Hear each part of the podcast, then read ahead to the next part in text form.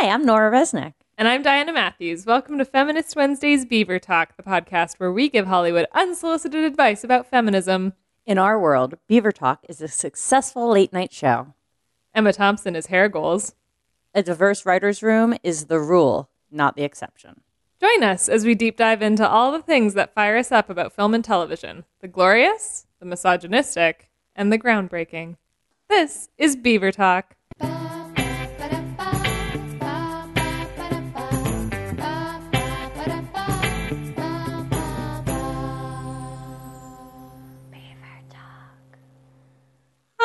Hi. Hey, hi. You I just started laughing Yeah. so hard during that intro. I literally almost just like closed my notes and I was like, done. so we were going into the theme. over before it began. It's over. I mean, we said all we can say. well, thanks for listening. this has been Beaver Talk. no, we actually have a full show planned. Um, hi, welcome. Thank you. Thank you I'm for so having me here again. Yeah, of course. Always happy to have you back. My favorite place to be. Um, what's up? How's it going? It's going pretty well. Sorry. I'm I'm an awkward human. Um Can I tell my favorite story about you being an awkward human? I don't there's so many know. that I literally don't don't, know know. what. Yeah, you don't know what's coming. Please tell the world. Um, Can't wait. My favorite awkward story about you is we were walking to. I'm looking by the way, I'm looking over to the producers for some help and neither They're- of them are making eye contact No, with me. No. Nothing is happening over there. Um, we had an awkward experience with a car to go together. where the emergency brake would not We got we got into the car to take it somewhere Yeah. and like whoever had used it before had pulled up the emergency brake and I couldn't put it down. Yes. Right. We couldn't release the emergency brake, so we called a man at Car to Go who happened to be Scottish, and you said to him, "Are you Scottish?" And he was like, "Yes." And you were like, "Oh, I'm going to be in Edinburgh next week," and he was like, "Great." He did not care. He didn't care at all. Anyways, that's not the funny part. The most awkward part about you is not that we couldn't release the brake. We then started walking to another car to go, and there was a couple walking a dog in front of us, and you went, "Oh, hello there." And you said, I just say hello to dogs. And the couple turned around because they thought you were talking to them. You were talking to the dogs. So then you had to do this whole song and dance of like, oh, and hi to you too. And they just didn't. Right. No, I made it clear to them my initial hello was not for their benefit. Right. And so we didn't talk to those people at all and walked a block with them. So It was awkward. that's one of my favorite Nora Resnick moments. of which there are many awkward moments. Oh, so good. Um, how are you doing? What are we? We're here to talk today about a sh- you. Yes, Yeah, you need to I'm- intro this because Well, so I'm this episode is happening because of you. Well, I that that's maybe going too far, but we're here to talk about Late Night, Mindy Kaling's movie starring herself and Emma Thompson, and then some men. Um, We can take the men out. um, All of them. We can take all of them out. That's coming later though. um, and I'm I'm excited to talk to you about this because I feel like when it was in theaters, I saw the movie in theaters. Did you see the movie in theaters? Diana? No. Um, I feel like I brought it up as a potential Beaver Talk episode, and I was like, oh, I think it would fit really well in the theme of Hollywood and feminism. And I feel like you were like, ugh, you were like, do we like? It just seems so trite and boring. And I was like, okay, cool, cool, cool, cool, cool, cool, cool. I'd like to think I wasn't that harsh. No, you were lovely about it as always, but I don't know for for lovely. drama's sake. right for storytelling. For purposes. storytelling purposes, you said I was a real an idiot. about it. Yeah, you said you're an idiot, Nora. No, and then threw something at me across the office. Yeah.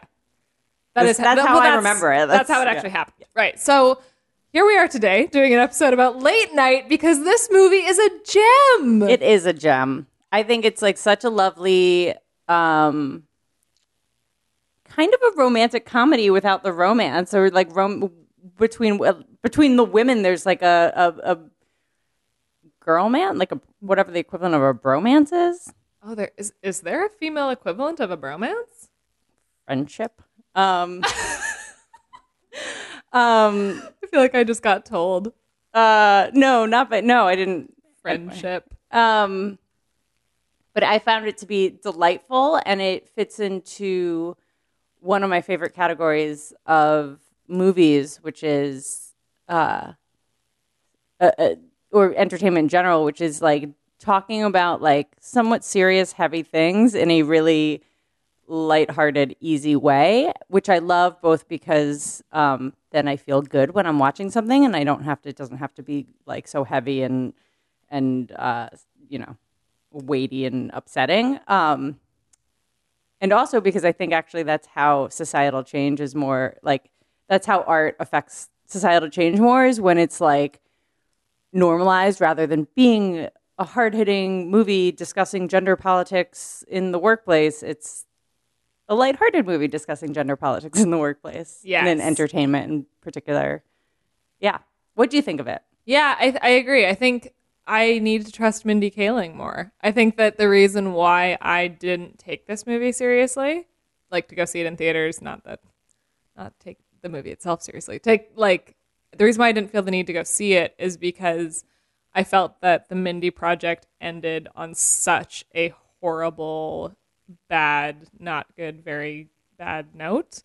And I was just nervous that this was kind of like the first movie that Mindy's gonna write, and like she's back, and like it's so good. And I watched the trailer, and I loved the trailer because Emma Thompson is my TV mom, and like I loved the trailer. I love the concept of it, but it just went nowhere. It's a huge. We'll talk about this a little bit more. It's a huge disappointment for Amazon Studios. Um, the movie was marketed really poorly and didn't make any money. It was sold for $13 million at Sundance, and it was one of the highest sellers that year. And I think it grossed like next to nothing, not even close to that, like 5 million in Wow. its first week. So it was a flop. And that's not to say you shouldn't go see movies that don't perform well at the box office. That really has, unless you're produced by Marvel Studios, you don't perform well at the box office lately.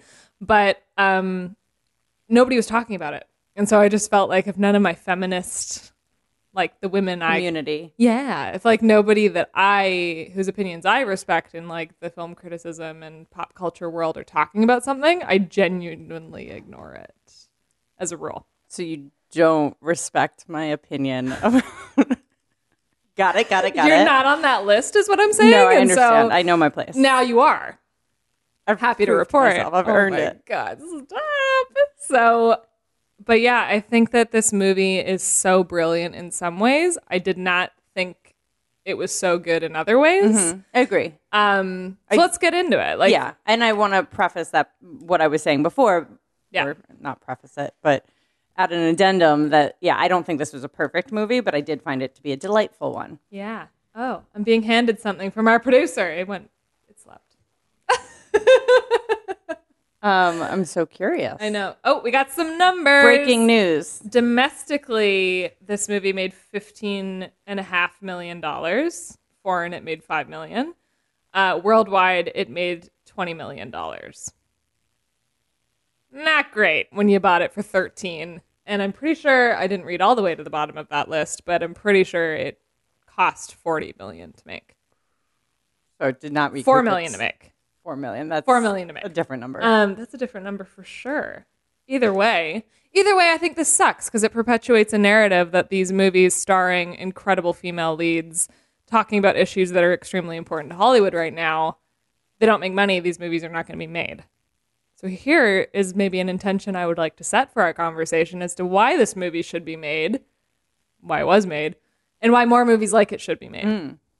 So jump in anywhere. Do you want to start by talking maybe favorite things? Um, sure. Uh, yeah. I mean, I, I, I like. First of all, I like Mindy Kaling's humor. I think she like has a good voice of a generation. Um, Wow. just going straight to the top. Um, so yeah, I liked. I liked the sort of like. It was a little like it was a little trite, but I liked the kind of overcoming like a tough workplace environment. Um, for her, I, and I liked, um, uh, you know, Emma Thompson as, as like an unapologetic boss bitch.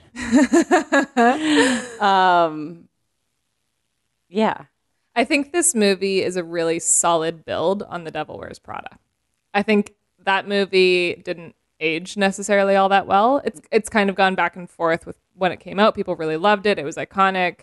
Meryl Streep as Miranda Priestly, aka Anna Wintour, was like all anybody could talk about. But then it started to face, you know, as the years went on, it started to face quite a bit of backlash around how we treat women in powers of, or mm-hmm. how we treat women in uh, positions of authority and in positions of power. Why Anna Wintour gets such a raw deal in the media because she is a woman and because, you know, men act like that all the time. And just because she is a woman who works with other women, she's expected to be a different person. Um, and so the Devil Wears Prada kind of always comes up as this feminist stand, this feminist standard in showing the double standard of how we villainize women who are in positions of authority. And I think late night took its cues from those conversations. I think that Mindy Kaling had a really nice finger on the pulse when she was writing this script of how she wanted to build on that narrative while also sub- doing some things better. Yeah, I think so too. But I think it was also w- one of the things that kept coming up for me when I was watching it is I think Mindy Kaling was herself in that position. Yeah. Um, where she was, you know, she got her big break at the office, but from a diversity program, which I think, you know, which sort of comes up in the movie. Um, her character, it's not through a typical diversity program, but it, you know, No, but she's hired because she is a woman. Right. She's hired because she's a woman. And so Mindy Kaling got her break in real life through a diversity program. And I'm sure that was not an easy space to walk into. Um, and, you know, she, I'm sure, felt like she had to prove herself. But then right after The Office, she's, she's show running uh, the Mindy Project. Um, and so for me watching it, I, I felt like it was some interesting insight into situations that maybe she's really experienced and had to deal with as a as a leader of a predominantly male, predominantly white industry that's like not super welcoming to anybody who's outside of that demographic. Yeah, totally. And she wrote um, Emma Thompson's character for Emma Thompson. And I think I love when movies do that. I think there's something very like satisfying and full circle about that because it always works out. I don't think I've ever seen a movie that like the character wasn't written for the actor and it didn't pan out. Like there's just something I don't I love it. Maybe if I was an auditioning actor, I would absolutely hate that. I have a, a funny aside story. I have a friend who um, was an actor and he was auditioning a lot and would work a decent amount, enough to get like a little bit of a name um, in in the industry. You, he wouldn't. He was far from a household name. And there's a casting breakdown that said for a his name type, like there. I don't want to say his name, but like they were casting for a John Doe him, type, and he went in to read, and they did not hire him, even though they were using him as the standard for that part. Which oh my god, heartbreaking. So it does happen. Um, but yeah, I think that you're so right. I think this was really cathartic for Mindy Kaling to write this. You can kind of tell there's a depth there and there's a subtlety in the role um, that she plays that it could have gone very stereotypical of like, it's hard to be the only woman in an all male writer's room and this is so frustrating. And does a really nice job, mostly through her acting um, of kind of showing how ridiculous it is and just how like everyone's aware it's ridiculous, but there's just such a way of this is how it's been that nobody thinks to change it. And I love when um, Catherine, uh, who's played by Emma Thompson, starts coming to all the writing meetings, and they have to all suddenly show their work essentially, and they all have to suddenly. She kind of has this um, this process where she doesn't call them by name; she calls them by number, and it's the best idea wins. So the guy who's used to writing the monologues um, now kind of has to be thrown in the ranks with everybody else, and they're all kind of competing with who has the best jokes. And they have historically not been writing political stuff. They don't want her to comment comment on being a woman. They Right, don't want being her to- older. or being older. And so Mindy Kaling kind of brings in this fresh perspective of you're going to start talking about stuff that only you can speak to because that's what makes your show unique yeah, as a host. Well, and I felt like, and I'm not super up on the the real late night show politics and everything, but I feel like uh, to for what from what I do know of it, it I feel like it was so clearly pulled from real life situations of like I think Craig Ferguson is a good example of a of a host who is sort of like doing his own thing a little bit and and you know, I think there was a lot pulled from that. And then also Stephen Colbert, I think when he first took over, um, he was playing it safe a lot. And then eventually once he started to get back into like his political commentary, which he does so well, I think he initially was moving away from that because he didn't want it to be confused with the Colbert report Yeah. but like his ratings were suffering until he went and like actually commented on from his own point of view and his own experience and like what's happening in the world and then his show started to pick up ratings so i kind of liked to see like a correlation um on screen and and what might be happening in some real late night show worlds Yeah, I think it did. I think this movie, like, it just turns over the rock in a way that it's not meant to be salacious. It's not meant to be surprising. It's not meant to be, you know, this is a diverse uh, writer's room is not necessarily the ingredients for what makes a really great comedy. Like, and maybe that's part of the problem of why this flopped is because you watch the trailer and you kind of have to get it or you don't. And um, I was just looking it up here, but Mindy Kaling worked for Conan O'Brien as an intern at one point in time. And I think that, you know, in thinking about her experience of just what she's done in her career so far, she was just in such a great position to write this story. And um, I just really appreciated it. I really loved it. Uh, the other thing that I thought was very Devil Wears Prada esque is when um, Emma Thompson at one point tells Mindy Kaling that she was only hired because she is a woman and she flat out needed that perspective in her writer's room. And Mindy is understandably very hurt by this and quits um, cold turkey. And Emma Thompson finds her in Coney Island at her new apartment. And, you know, she buzzes her, or her doorman buzzes Mindy, and Mindy's like, no, she can come up here if she, like, you can grovel, you can do the sixth floor walk up if you want to come apologize to me. And it just reminded me of the scene in the car with Devil Wears Prada where Miranda talks to Anne Hathaway's character, and there's this level playing field because they're both sitting beside each other. And it's such an important scene in the film. And in late night, I thought what made kind of a cool build is that Emma Thompson, as the authority figure, has to go to Mindy Kaling to talk about this and to heal their friendship mm. and figure out what next steps are and if there is any way to kind of work together again. Um, and I thought there was just something so real and nice and feminist about that. I don't know. I think that it just it it felt uh, very of its time to me. It felt very like uh, something Yeah. that we maybe haven't seen before. yeah She's a young writer. Like she doesn't need to respect her. She could replace her. But there's I think there's something that was really uh, nuanced there. I agree. Um, things that maybe we didn't like about the movie or weren't as strong. about to name. Um, there's a Me Too.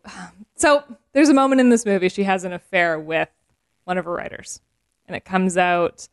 Um, Emma Thompson does. yes, sorry, Emma Thompson has an affair with one of her writers, and she had the affair. We're supposed to understand like many years prior. Yeah, it was. It's not. It ha, it, it was a current. thing that happened. It, her husband has Parkinson's, um, which is an aside. Uh, My father had Parkinson's, and I the second John Lithgow was on screen, I was like, he has Parkinson's. Like he did such a good job. I was like, oh, that's. I I knew immediately. Um, so Really, way to go, John Lithgow. You know how to act. Um, not sure if you know this. I don't know. Yeah, newsflash. you heard it here on Beaver Talk first. Um, but yeah, I think it was you know, and he's he's already somewhat years progressed into his diagnosis, so I think the affair happened sort of right around when he was first diagnosed, is what I remember from the movie. So yes, it was some years ago. Yeah. So it's I think it was a nod to what happened with David Letterman. Um but in this era, you know, this is a this is a post Me Too movement movie. Um, I don't want to say we're post Me Too, but it was after, you know, the Harvey Weinstein Initial. and everything, the initial Me Too um, breaking as a Right. concept. How do we feel they handled this? Because I initially liked it when I watched the movie, but I would love to hear like your thoughts on it. Interesting. So of the, that wasn't some that the affair situation wasn't something that kind of immediately came to mind as for me as one of the moments that I thought weren't as strong or or you know kind of rubbed me the wrong way. Um, yeah, I didn't. I don't. I would like. I mean, I, to, not to put it back on you, but to put it back on you, I I feel like I'd like to hear your thoughts because I could probably be convinced that there was something problematic about it, but um, in my recollection, there wasn't anything that like too much stood out to me, other than being sort of like a like a you know a, a, a mechanism to have some conflict. I think that what I appreciated about it because when it happened, it breaks in the news and like she and her husband start living apart and it becomes this like really big thing in her life. And what I loved about how they handled it is that it just got to be a thing in her life. She took a I think she took a week off of her show. Right, which she had never done. Um, which she had never done and she gets to come back and kind of make a little bit of a joke about it, but all in all not really address it. And so often in movies we see especially older women they're either the cougar or they're um, you know a spinster or they they we just never see them as what Emma Thompson is in this movie. And what I liked about it is she kind of got to handle it like a man does. Mm. She kind of got to handle it the way that um, you know, we've seen Alec Baldwin handle things and Kelsey Grammer and like these guys just kind of get to do what they do. Brad Pitt, like they have affairs all of the time. Right and they aren't they don't like, lose their career oops. over it. They don't have to apologize about it. They don't have to it gets to just be an oopsie. Yeah. And the scene with her and her husband when he talks about you know life is like a series of mistakes. He talks about how they met um, because he left his family and his wife for emma thompson. Um, and you know he basically says shit happens life happens and we find ourselves in like a really unique position me with my illness, you with now your turning point in your career. Um, I loved it. I think that there's just some there's such a permission granting mm. in how they handled that mm. because mm. when it first started, I was like, "Whoa, here we go! They're gonna like pull her off the air. It's gonna be this whole thing she has to recover from," and it wasn't. So I thought it was really cool the way it was handled. Yeah. Oh, I you see. I thought when you brought it up, I thought you were gonna talk about something problematic about it, but I think because I thought it was going to go down yeah. the Me Too path, yeah. and I was a little nervous about that, but it didn't. Yeah, yeah. Um, what didn't you like about this film? I'm so curious. Well, the two, two things that stick out for me. One is, um, I think you, you sort of had a throwaway line earlier in our discussion that I think um, I agree with. Is like the men in this movie is just like why? What's the point? She Mindy Kaling has a little bit of a romance with one of the writers, and it's like horrible, horrible. And then like at the end, she ends up with the the writer that she was most in competition with for writing the monologue, and like you know they the the they do like a, a year later, and they're like you know sharing all the work. And I'm just like, why? We don't need why? that. There's no. I don't know. I get I understand the impulse that like it's nice to see some romance on screen. It's nice to see some flirtation on screen. Like I love a romantic comedy, but they didn't even really build any of that. Like there that wasn't the it was just sort of like an aside, like an afterthought like, "Oh yeah, and they're now together." Why? She doesn't need him. He doesn't like why? That they could, had no chemistry. I actually, when she shows up with the bottle of vodka and the cupcakes, I'm like, is this still happening? Right, and it's the guy. It's like, yeah, I just, yeah, I didn't. Uh, yeah, it was such a profound afterthought and such a weird way to kind of make us identify more with her. I wanted to identify with her through the work. Right. I wanted to identify I, with her through like commuting from Queens to this job in Midtown Manhattan. And I think she, like we did, like I did identify with that, and, and but like fun. more. I would yeah. have like every single scene at one point At one point, I was watching this movie and I was like, that looks like Hugh Dancy. and I like, I go, I like IMDb the movie. I'm like, oh, it, it is, Hugh Dancy. Mm. I was like, you're, I'm not even paying attention to what you're saying. No, not you at all. You kind of look like a guy named Hugh Dancy. And like, maybe I because I, I saw the movie a few months ago, so maybe I'm not fully remembering. But like even when she like right shows up and he's like with another woman, I'm like, but you guys didn't you guys talk about the fact that like I, I feel like I'd remember they're talking about the fact that like this is a bad idea and like he's sort of a womanizer. It's not like they had a conversation about being in a, and I'm not like condoning that behavior of sleeping with somebody multiple people at once, and especially when you're working with one of them. But it wasn't like such a shocker. It wasn't like he was portraying himself to be a good guy at all. It's whole- just their whole dynamic was that she shouldn't date him, Yeah. and then it was like, oh yeah, you you really shouldn't. Like, and she, it was almost out of character for her because she's so headstrong. She literally comes to do this interview at uh at the show because she like comes to it through an opportunity she won Right. at the chemical plant that she works at to meet a CEO. So she met the CEO of the parent company of the parent company Right. that owns the television. which I love. Show. that. I like that. It's brilliant. Yeah. It's so funny. And it's like, that's like, this woman is so comfortable outside of her comfort zone that she doesn't need to be like bringing vodka and cupcakes to this idiot Loser, like- loser's apartment. It's just so, it's such a waste of screen time. And I think that that's my biggest criticism, perhaps, of this movie is that like it wasted time when it had two extremely strong female leads who were doing an amazing job of carrying this movie. And I think, if anything, I wanted to see more John Lithgow and mm. Emma Thompson together.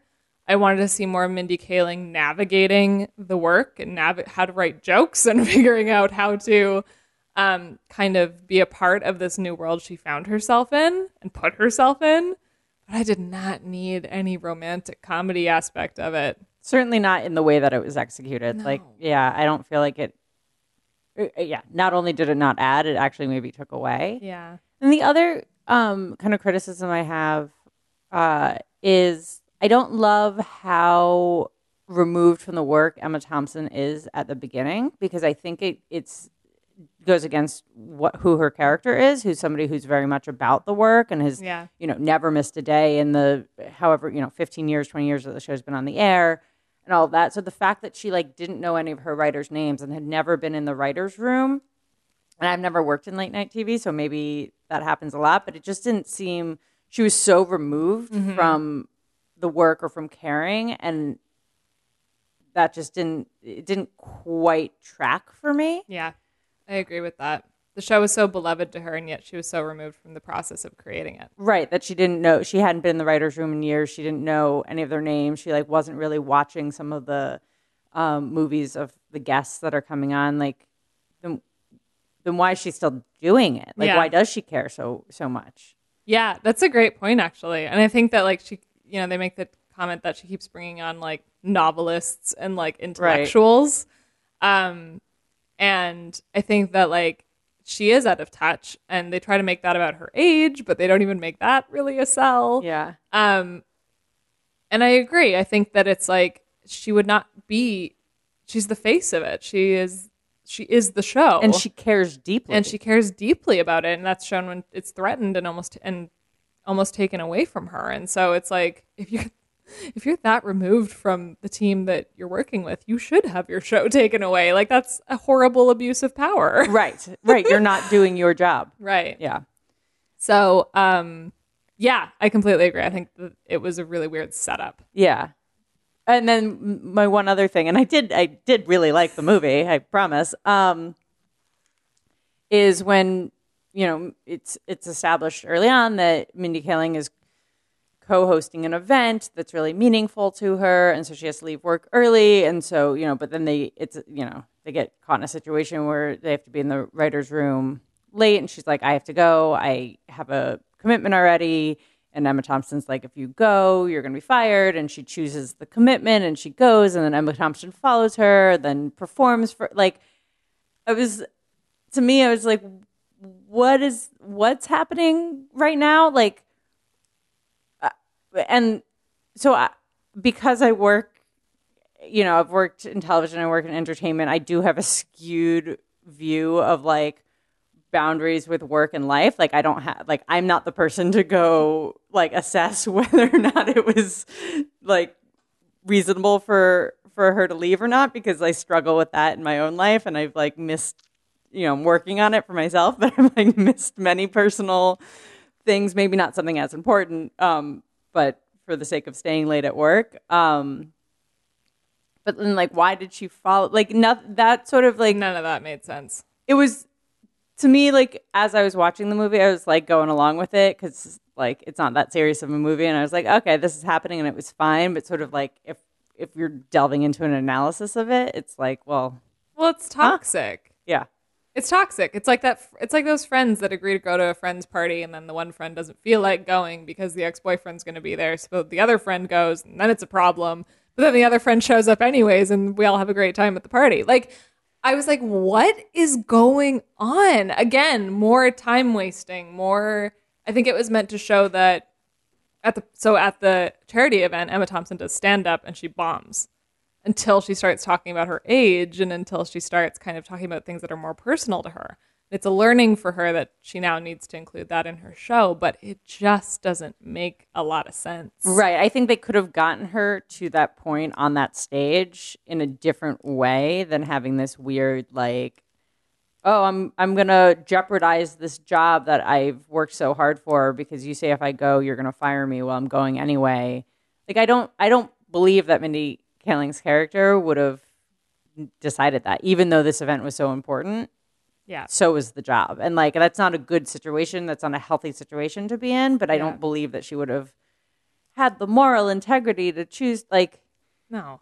she's gonna go back and work at a chemical plant now. Like I think what would have been so much more powerful is like, so this entire time, Mindy Kaling is trying to convince Emma Thompson that she needs to start including more personal things in her monologue and in her show in order to capture her audience and her audience's interest because she's just playing it so safe and things are so beige on her show. And I think what would have been much more true to the characters is Mindy Kaling still saying, I need to leave because I need to go host this charity event.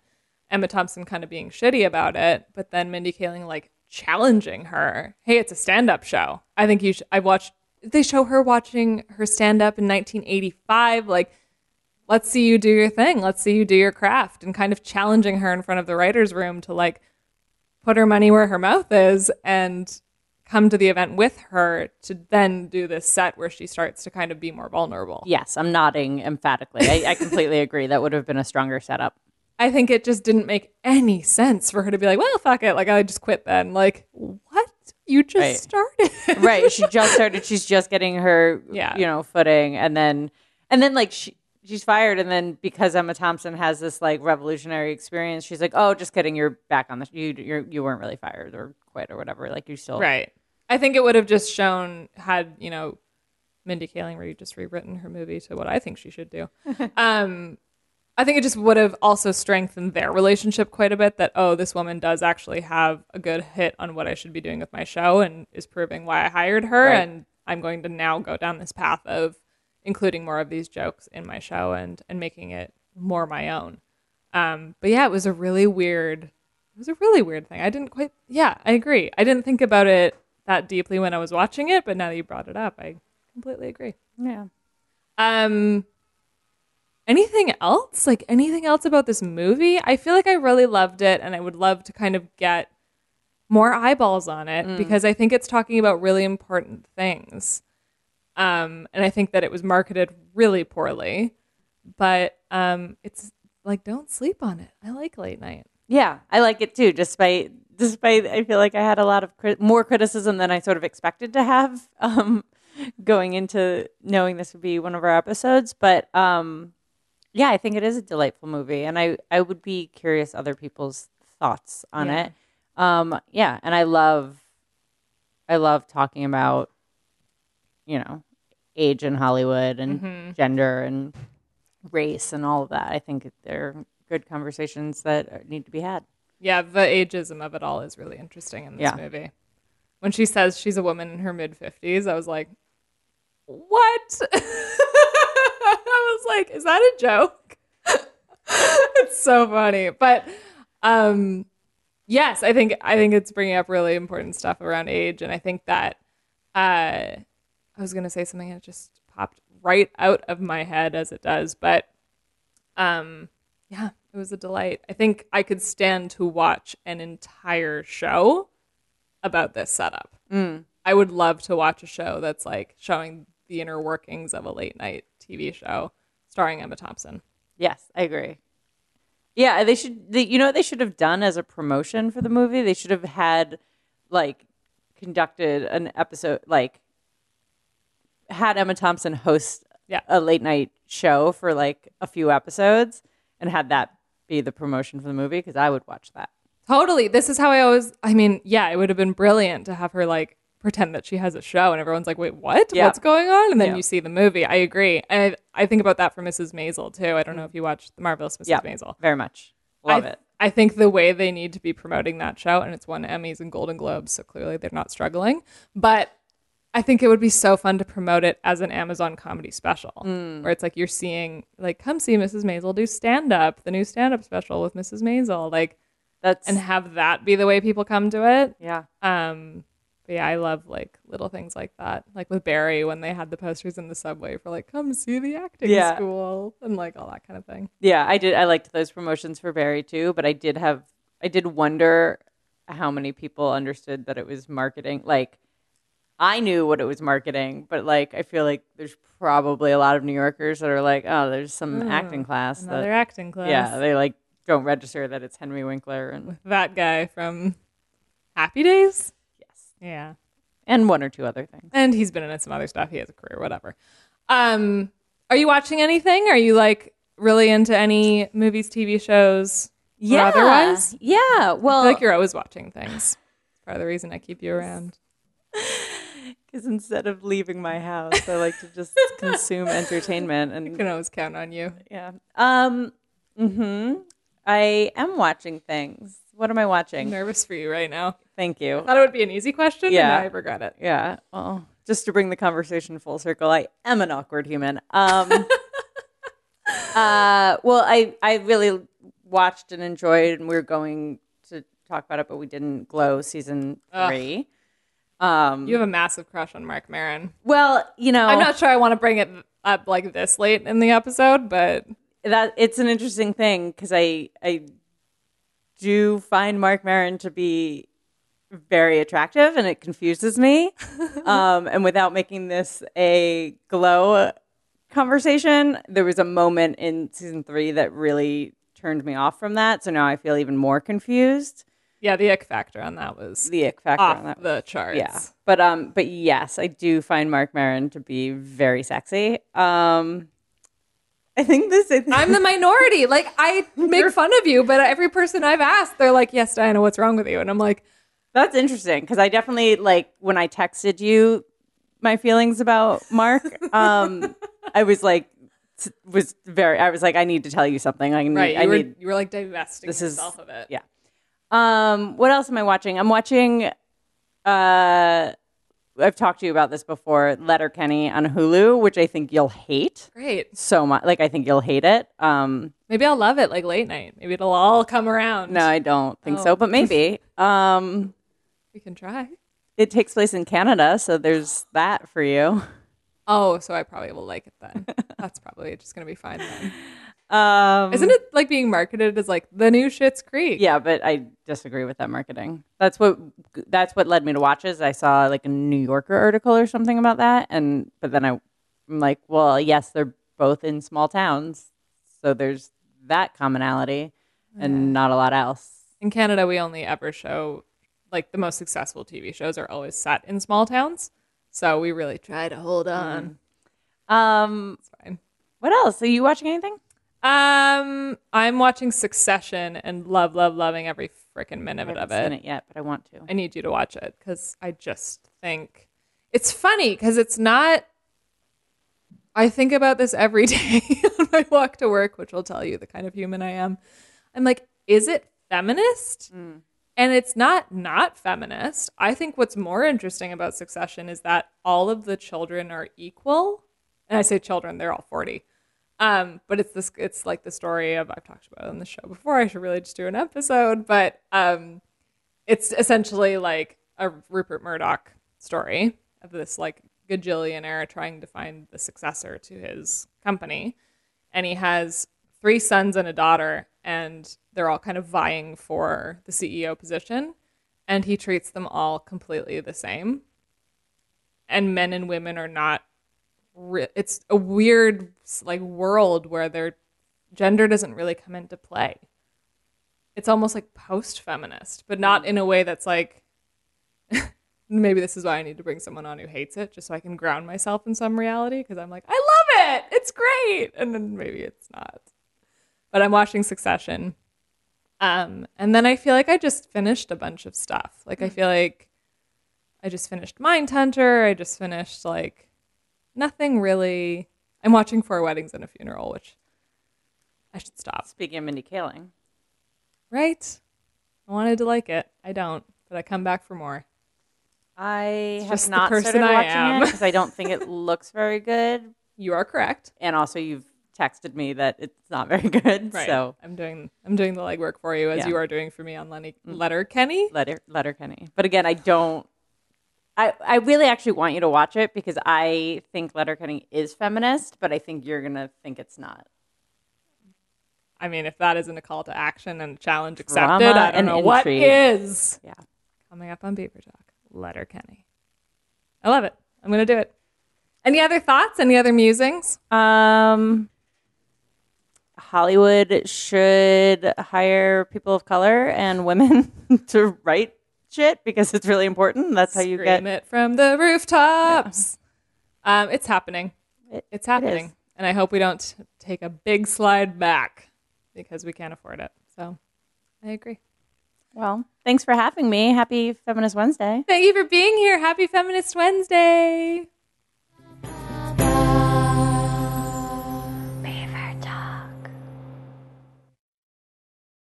This has been an Atlantic Transmission production.